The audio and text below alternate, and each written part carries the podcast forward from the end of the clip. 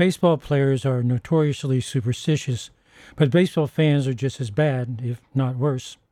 We believe that what we wear at a baseball game, or whether we sit, stand, or pace when we watch a game on television, or if we promise God that we'll live a better life if only our favorite player gets a game-winning hit, will determine the fate of our favorite team. I'm not superstitious, but I am a little stitious. My wife, Anita, and I are rational human beings most of the time, but when it comes to Pittsburgh sport teams, especially the Pirates, we're outrageously superstitious. It all started when we first came to Southern Illinois in 1969, and the Pirates, Steelers, and Penguins started winning championships. Anita decided that I was a jinx, and as soon as I left Pittsburgh, its sports teams won World Series, Super Bowls, and Stanley Cups. 5 decades later, we're still in Southern Illinois, but the way my Pirates have been playing the last few years, they must think I've moved back to Pittsburgh. When the Pirates are playing the Cardinals on television, we have a routine that prevents the game and Cardinal announcers from getting on our nerves. Since Anita thinks I'm a jinx, we don't watch the game. This doesn't mean that we ignore the fact that the Pirates are playing the Cardinals. Anita will put on a Pirates jersey, and during commercials on the program we're watching, I'll switch to the Pirates-Cardinal game to check on the score. On Friday night of a recent Pirates-Cardinal game in Pittsburgh, I checked on the score and found out that it was in the early innings, but the Cardinals already had a 5-0 lead.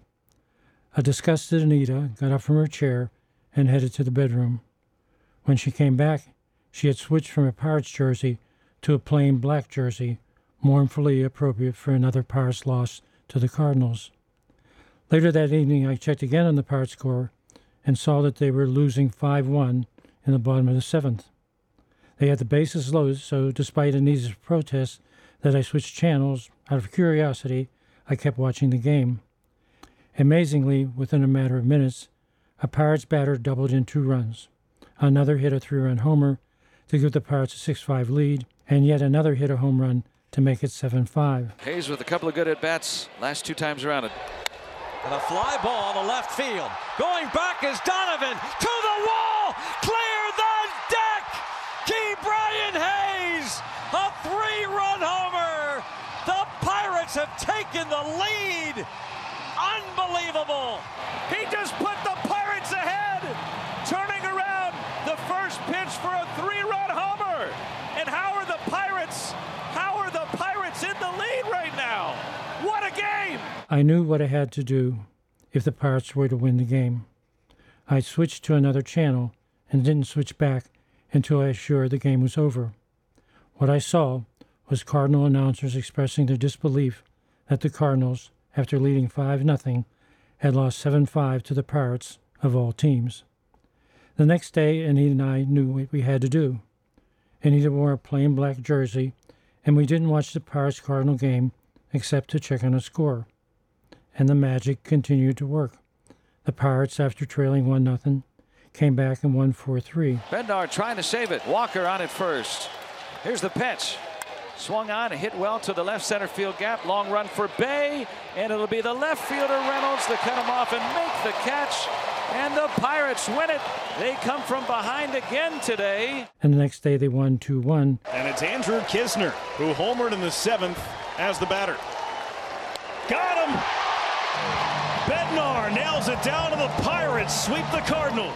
Sadly, we soon discovered that Anita's plain black jersey worked only when they were playing the Cardinals. In the next series against the Oakland A's, the worst team in baseball, with a 12-50 record, the Pirates played as they were the worst team in baseball and lost the series, including an embarrassing 11-2 loss. And that is hit hard to deep left. Reynolds back at the wall, and that one will go.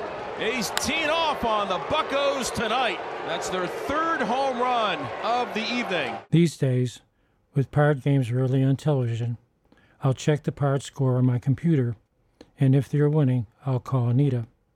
If they're losing, I'll just come back into our living room, shake my head, and say nothing to Anita, who is no longer wearing her plain black jersey.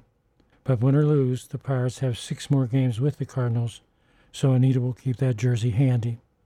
This is Pete Peterson for Reading Baseball.